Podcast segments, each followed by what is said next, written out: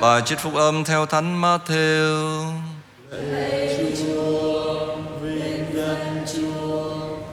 Khi ấy Chúa Giêsu phán một dụ ngôn khác cùng dân chúng rằng: Nước trời giống như hạt cải người kia gieo trong ruộng mình. Hạt ấy bé nhỏ hơn mọi thứ hạt giống, nhưng khi mọc lên thì lớn hơn mọi thứ rau cỏ, rồi thành cây đến nỗi chim trời đến nương náu nơi ngành nó. Người lại nói với họ một dụ ngôn khác nữa mà rằng: Nước trời giống như nắm men người đàn bà kia lấy đem trộn vào ba đố bột cho đến khi bột dậy men. Chúa Giêsu dùng dụ ngôn mà phán những điều ấy với dân chúng. Người không phán điều gì với họ mà không dùng dụ ngôn để ứng nghiệm lời tiên tri đã chép rằng: Ta sẽ mở miệng nói lời dụ ngôn, ta sẽ tỏ ra những điều bí nhiệm từ lúc dựng nên thế gian. Đó là lời Chúa. Lạy Chúa Kitô, ngợi khen Chúa. Sức mạnh của hạt giống nước trời. Kính thưa cộng đoàn phụng vụ, trong khi rao giảng tin mừng, Chúa Giêsu thường dùng những dụ ngôn, những câu chuyện thường ngày mà người rút ra được từ cuộc sống thực tế để giảng dạy.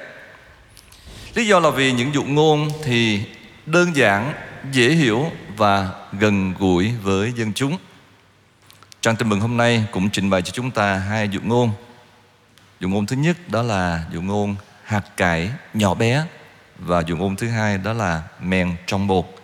Và chúng ta thấy rằng cả hai dụ ngôn này đều nói lên sức mạnh nhiệm màu của nước Thiên Chúa. Thưa cộng đoàn, sức mạnh nước trời được ví như hạt cải là một loại hạt giống có thể gọi là nhỏ nhất trên mặt đất, nhưng khi được gieo xuống nó mọc lên và lớn hơn mọi thứ rau, cành lá sum suê đến nỗi chim trời có thể đến ẩn náu ở dưới thân của nó. Nước trời còn được ví như nắm men nhỏ so với một cái khối bột lớn, nhưng nắm men ấy lại có sức mạnh làm cho cả khối bột được dậy men. Quả thật, nước trời khởi sự âm thầm với việc Chúa Giêsu vâng lời Chúa Cha xuống thế làm người để thực hiện sứ mệnh cứu độ nhân loại.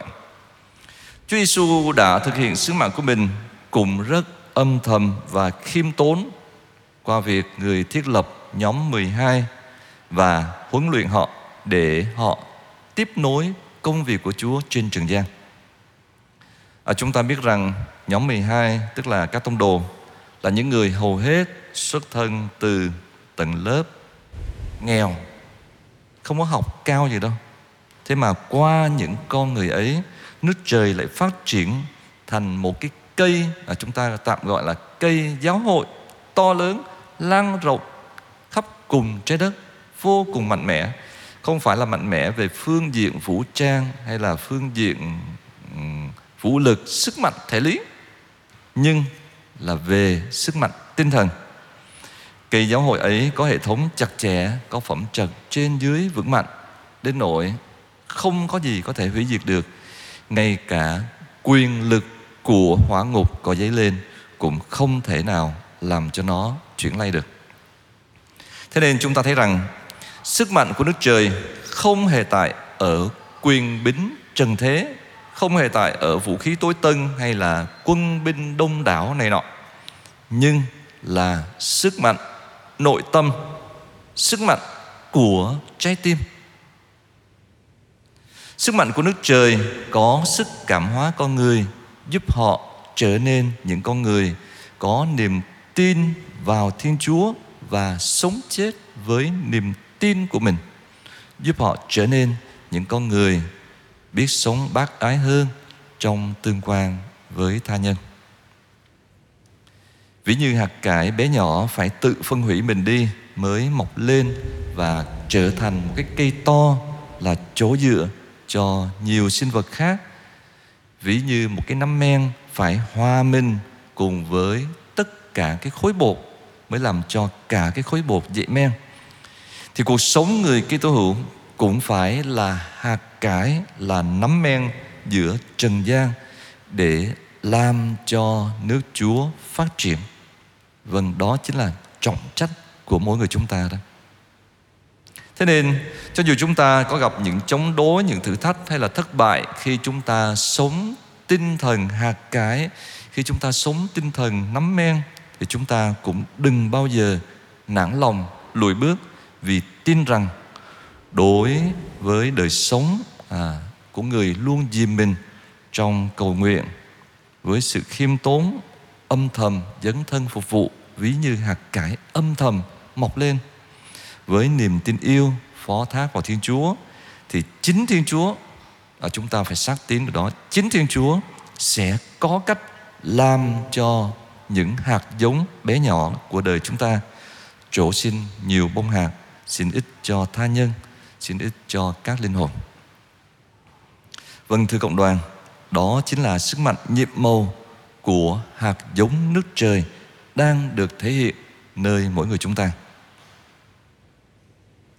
Lạy Chúa, chúng con đang sống trong một xã hội thực dụng. Mọi thành tựu được đánh giá trên cái kết quả ngay lập tức, kết quả trước mắt của những cái lợi nhuận vật chất. Thế nhưng lời Chúa hôm nay mời gọi chúng con sống những giá trị âm thầm, khiêm tốn, sống những cái giá trị nội tâm, sống những giá trị của niềm tin vào Thiên Chúa và sức mạnh của lòng mến, của bác ái đối với tha nhân. Xin cho chúng con biết gieo vào lòng đời những hạt giống yêu thương, phục vụ bằng chính con người và cuộc sống của chúng con, để cho dù chúng con chỉ là những hạt giống bé nhỏ, bình thường, nhưng chắc chắn chúng con tin rằng Chúa có cách để làm cho những cái hạt giống ấy có một sức mạnh kỳ diệu là trở nên những cái cây tươi tốt, tươi đẹp, xin nhiều hoa trái thánh thiện cho con người trong mọi môi trường sống. Amen.